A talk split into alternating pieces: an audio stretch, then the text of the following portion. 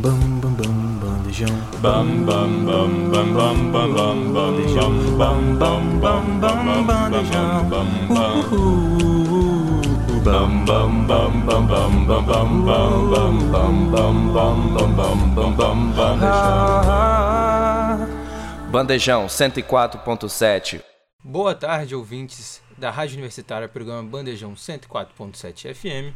Meu nome é André Cipreste, estou aqui apresentando o primeiro programa Papo Cabeça. Desde a volta da pandemia, essa é a primeira vez que nós vamos reeditar esse programa que falava sobre principalmente política e vários acontecimentos contemporâneos. Eu estou aqui com Bernardo Montemor. Boa tarde, Bernardo. Boa tarde, pessoal. É um prazer estar aqui com vocês, falando sobre assuntos sobre podemos podemos dizer sobre política, trazendo a geopolítica para nossa rádio. É muito gratificante. E temos mais nossas duas amigas, a Mavi. Boa tarde, queridos ouvintes. É muito legal estar aqui com vocês, com, conseguindo conversar sobre assuntos em alta no Brasil. E espero que vocês curtam com a gente esse programa de hoje. Melissa, tudo bem? Tudo, boa tarde. É um prazer estar aqui na rádio também, poder gravar esse programa e poder trazer um conteúdo informativo sobre um assunto que eu considero bem importante, que é a pele das fake news, que está todo mundo ouvindo falar aí esses últimos dias.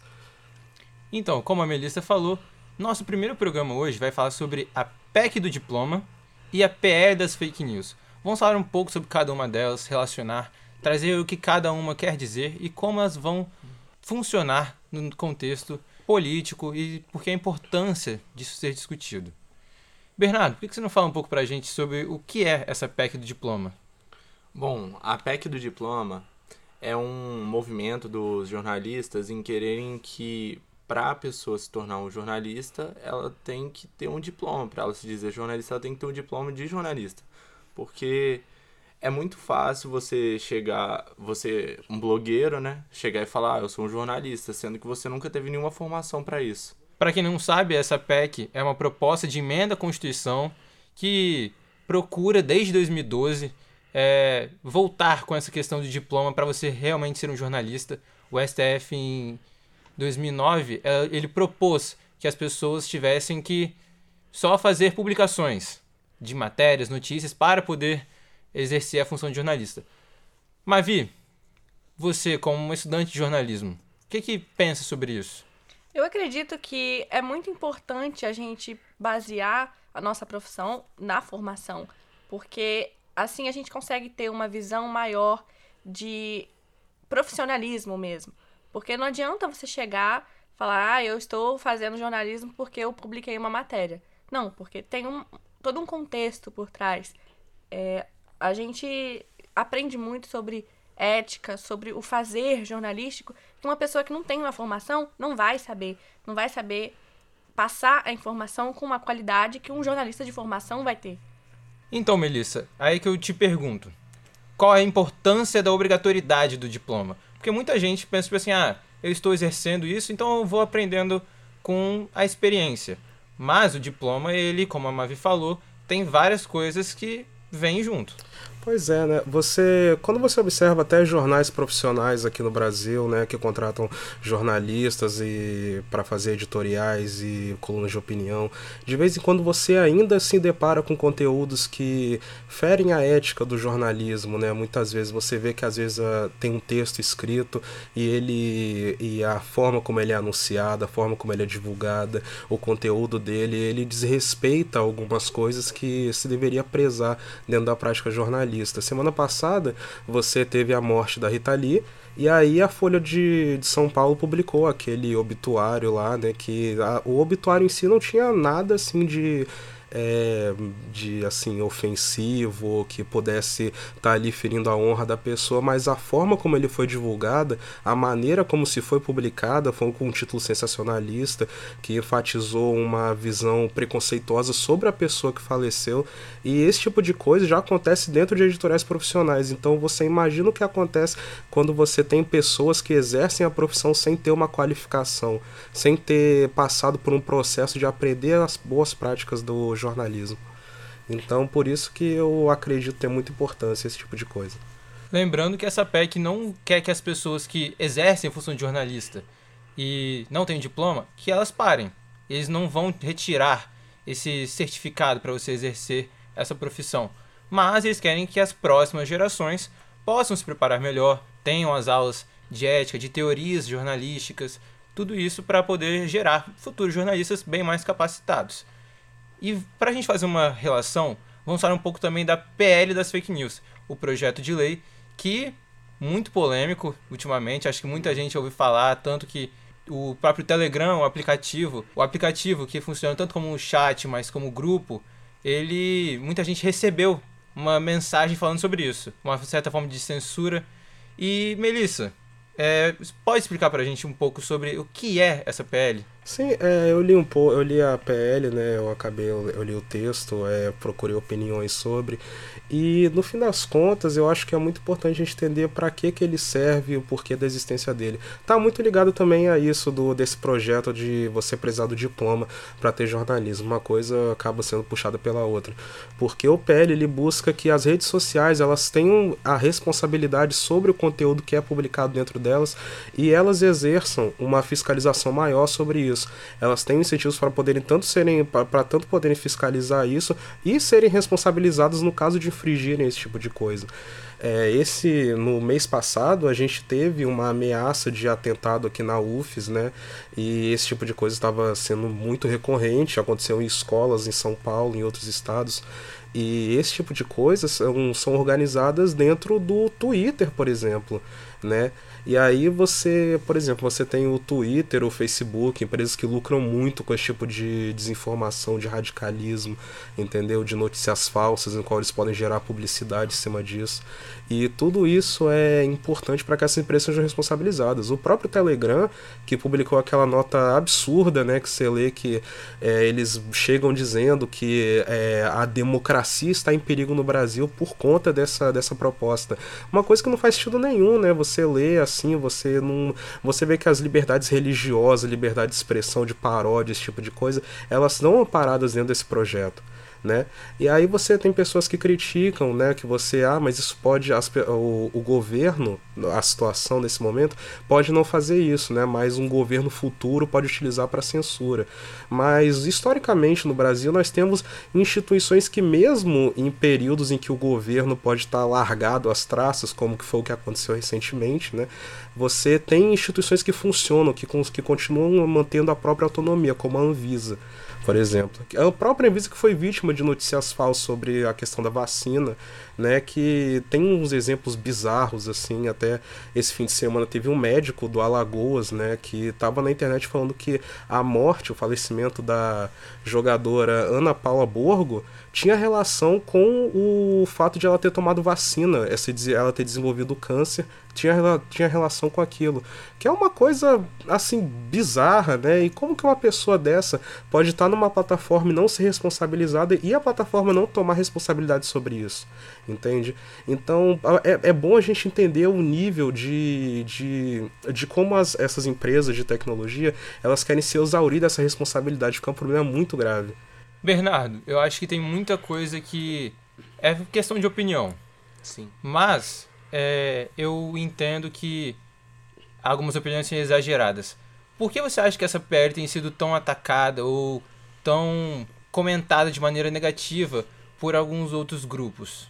Assim, o, o André, eu acho é porque, tipo assim, o projeto está sendo alvo de várias críticas e empresas que acham que são serão censurados. Até o Google colocou no debaixo da, da barra de pesquisa falando sobre que, que a PL da fake news vai censurar as pessoas. Isso é um absurdo. Mas então, o, então, as empresas estão achando que vão ser censuradas, mas na verdade é só uma fiscalização, uma coisa necessária. As tecnologias, a, as redes sociais chegaram e nada foi estabelecido juridicamente ou judicialmente para proteger as pessoas a respeito de, de, da chegada das redes sociais da, e da tecnologia. Porque o, a nossa Constituição é de, 1900, é de 1988. E em 1988 não existia tecnologia, não existia o computador, não existia celular no Brasil. E, a, e agora a gente tem que reformular para um bem social maior. Eu acho que muita gente pensa que esse conteúdo está sendo impulsionado pelas redes sociais, né? E as redes sociais ficam com medo de também perderem um pouco da sua credibilidade por causa de alguns conteúdos. Pode falar, Milis. É, até que ele, isso que ele falou da Constituição de 88, né? Muita gente está achando que esse PL ele vai instituir é, novas restrições, criar novos precedentes para você qualificar coisas como crime. Sendo que é, nada nessa PL é novo, a não ser o fato de da responsabilização dessas coisas dentro das redes sociais né? Porque no Marco Civil da internet você teve esse esse excludente da esse não é excludente de licitude que se diz, né, nesse caso, mas uma como se as empresas estivessem isentas de responsabilidade sobre esse tipo de coisa, sobre crimes que são cometidos dentro desses ambientes. E basicamente esse PL quer mudar isso, entendeu? Reverter algo que já está previsto na Constituição, que é crimes como propagação de ideologia neonazista, racismo, é, homofobia, que foi homologada pelo STF recentemente, equiparada a homofobia e transfobia comparada ao crime de racismo. E esse tipo de coisa que o PL ele quer que as empresas é, fiscalizem dentro das suas plataformas. Né? Por exemplo, o Telegram, que é um exemplo que é alguma coisa que eu acho que eu esqueci de falar, ele nem sede no Brasil tem. Então você tem uma empresa fazendo, espalhando para todos os usuários que uma empresa que atua dentro do país, é, espalhando uma desinformação sobre um risco à democracia, sobre uma usurpação do Estado democrático de direito que não, que é inexistente. Né? E essa empresa nem pode ser responsabilizada porque ela não tem uma sede aqui. Então olha o nível do absurdo que a gente está entendeu? Na Europa, legislações assim já existem, entendeu? E pô, tem outros pontos da PEC, como a, a, a, distribuição de conteúdo jornalístico em dentro das redes sociais, que talvez elas necessitem de, de um debate mais amplo, assim. Só que a urgência da, desse, desses pontos dentro da pele da fake news sobre responsabilização de redes sociais, eles são urgentes, né? A gente precisa pensar nisso para ontem, uma maneira de... E como já disse, com, com, com agências independentes de checagem para poder fiscalizar esse tipo de coisa. Eu acho que o sentimento, Mavi, é que algumas pessoas pensam estar sendo fiscalizadas, né? Com certeza. É, as pessoas acham que esse assunto de fiscalização de, de comunicação é uma coisa recente, mas não é, porque até a televisão, a rádio, eles têm normas para estar funcionando. E as pessoas não têm muita noção disso. E aí, às vezes, acha que, ai, porque a minha mensagem no, no WhatsApp vai ser fiscalizada. E não é dessa maneira sabe? É tipo, muito importante a gente discutir sobre esse assunto, porque as pessoas vão passando a informação e criando um desespero sem necessidade. Sim, com certeza. Eu acho até que tanto a PL quanto a PEC, se aprovadas, elas vão garantir mais segurança, mais veracidade nos conteúdos que são transmitidos por esses meios de mídia, essas redes sociais, tudo isso que é algo presente no dia a dia das pessoas. Então eu queria saber de você, Bernardo, por que você acha tão importante a aprovação ou não, né, dessas duas medidas? É, André, eu acho importante, até mesmo como um futuro jornalista, né? Eu acho importante que a nossa profissão deve ser valorizada e, e acima de tudo, é, as pessoas devem ter diploma e saber o que estão falando nas mídias, porque o que elas estão falando lá, ela resvala na nossa sociedade, de, uma forma ou de outra. Tanto propagando fake news, que isso afeta diretamente na saúde, que a gente viu durante a pandemia da Covid-19, é, no social, no estar, no estar social, é, a respeito de é necessário também na, em controlar tanto essas IAs que vêm surgindo, que propagam fake news, que estão nas nossas mídias sociais. É necessária fiscalização a respeito disso. Eu acho até que muita gente pensa que não vai poder compartilhar certos assuntos ou não vai poder, sabe, vai ser censurada do que vai falar.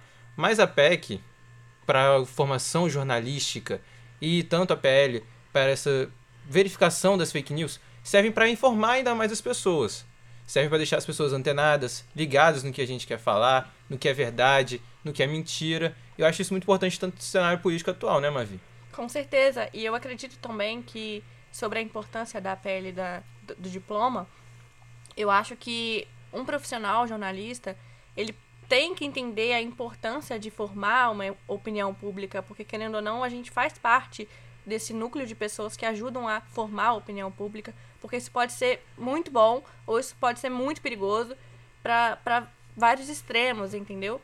E a gente não tem muita noção da, da linha tênue que é entre informação de qualidade e uma informação que não foi muito bem pensada e calculada para colocar no ar, para colocar nas mídias, porque as pessoas assim estão muito à flor da pele com as opiniões e tudo mais. Então, se você não fizer isso com responsabilidade, como que fica? Sabe? É perigoso mesmo. Melissa, eu acho que o pensamento que as pessoas têm que ter é esse de estar bem informadas, de procurar sempre a verdade. Você acha que essas duas medidas, tanto a PEC quanto a PL, elas podem provocar esse maior sentimento de verdade entre o povo brasileiro, entre tudo que eles leem e veem?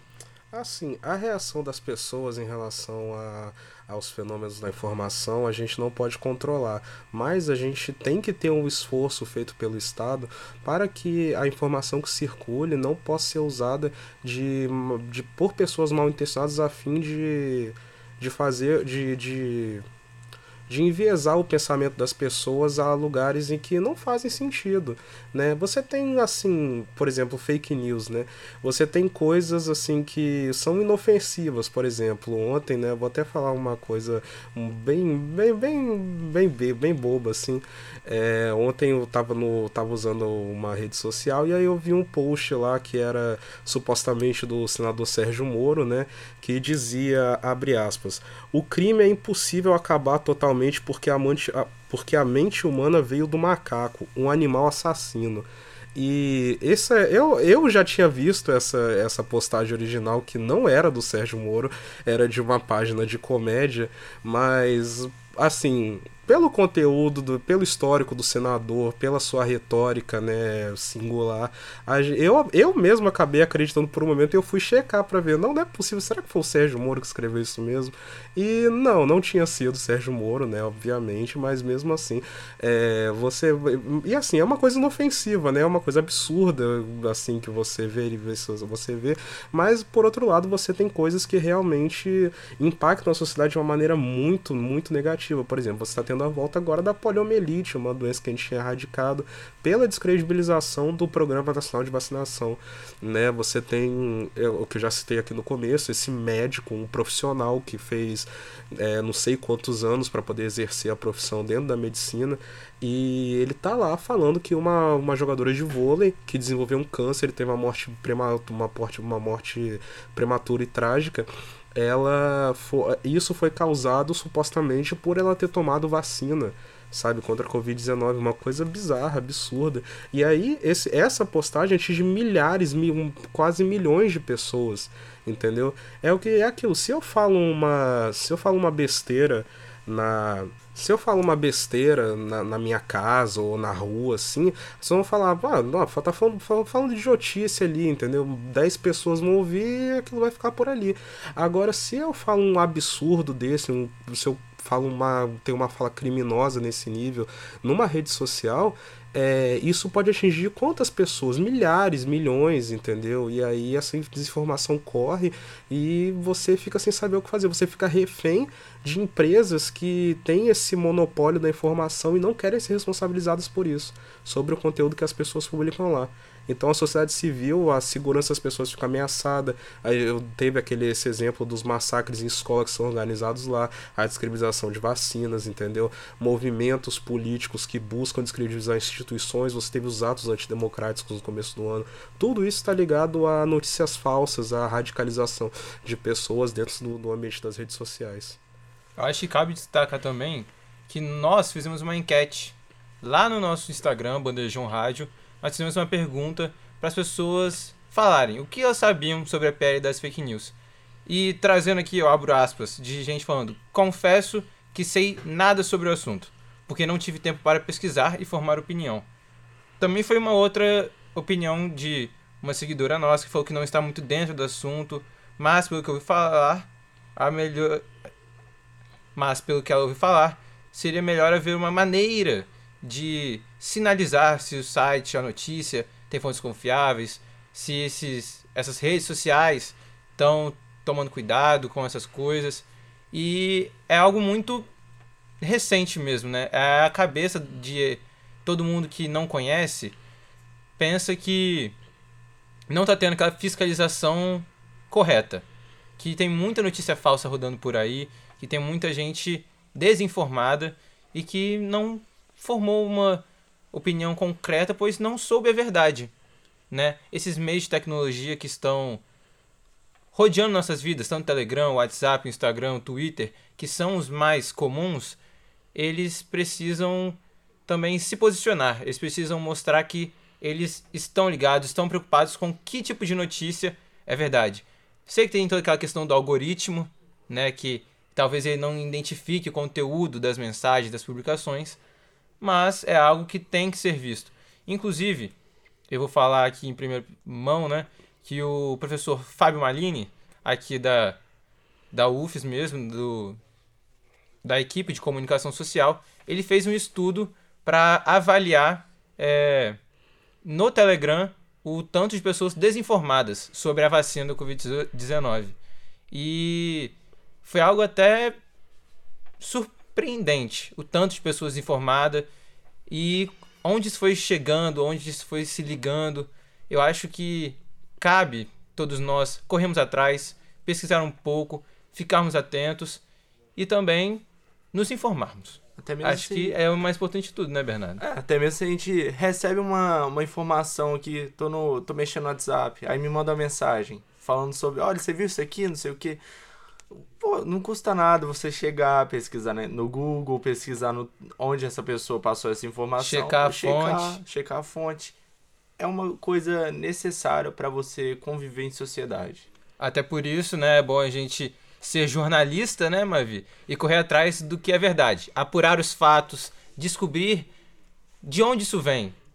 A pessoa que me passou essa informação, ela é uma fonte segura? O que, que você acha sobre isso? Eu acho que é muito importante a gente também largar um pouco desse movimento involuntário que vem, que a gente recebe uma mensagem e fala, nossa, fulano falou, então já tá falado, sabe? Toma aquilo como verdade e não, se preocupa em realmente pesquisar a fundo sobre aquilo e aquilo fica uma informação muito rasa, sabe? A pessoa viu, beleza, e acaba compartilhando automaticamente. Ela não para pra refletir sobre aquilo e aí acaba perpetuando, né, muito das fake news. É isso, pessoal. Esse foi o nosso primeiro programa. Eu queria acreditar também a Maria Eduarda Fernandes, que foi a nossa roteirista para esse primeiro programa. Ela fez um trabalho incrível. Também fala sobre o nosso querido Emanuel, que é quem nos auxilia, nosso editor. E agradecer a todos que estão aqui. Melissa, muito obrigado. É, é, eu que agradeço pela oportunidade de estar aqui, né? Tem coisas até que eu- ainda são importantes de ser falado sobre os interesses dessas empresas de tecnologia nesse dentro desse assunto, mas isso a gente pode falar em outros programas, né? A gente vai ter tempo para isso, hoje foi só o primeiro. Então, muito obrigado pela audiência de todo mundo aqui que está acompanhando o programa de hoje. Muito obrigado, Mavi. Muito obrigada, nossos queridos ouvintes. Obrigada a todo mundo que está aqui. Foi uma oportunidade muito rica né, de, de produzir conhecimento, de debater sobre os assuntos. E eu acho que a gente gostaria de ver mais é, a juventude brasileira se envolvendo nesses papos. E a gente poderia, e a gente poderia criar mais debates. Né? É muito rico isso. Muito obrigada a todos. Bernardo, sua despedida para nós. Muito obrigado, André. Muito obrigado, Melissa e Mavi. É um prazer estar aqui no, no Papo Cabeça. E aquele agradecimento. É isso, pessoal. Até o próximo programa. O Papo Cabeça fica por aqui. Tchau, tchau. Esse foi mais um programa Bandejão na Rádio Universitária, que rola sempre das 12 às 14 horas. E se você gostou, então não esqueça de acompanhar a gente nas redes sociais, arroba Bandejão Rádio, porque esse é um projeto do Departamento de Comunicação Social com os alunos de jornalismo, propaganda e publicidade e cinema e audiovisual. Sob a coordenação do professor Pedro Marra e Lívia Souza. O programa conta com o apoio da Fundação de Amparo à Pesquisa e Inovação do Espírito Santo, via edital FAPES número 12 de 22, Universal Extensão.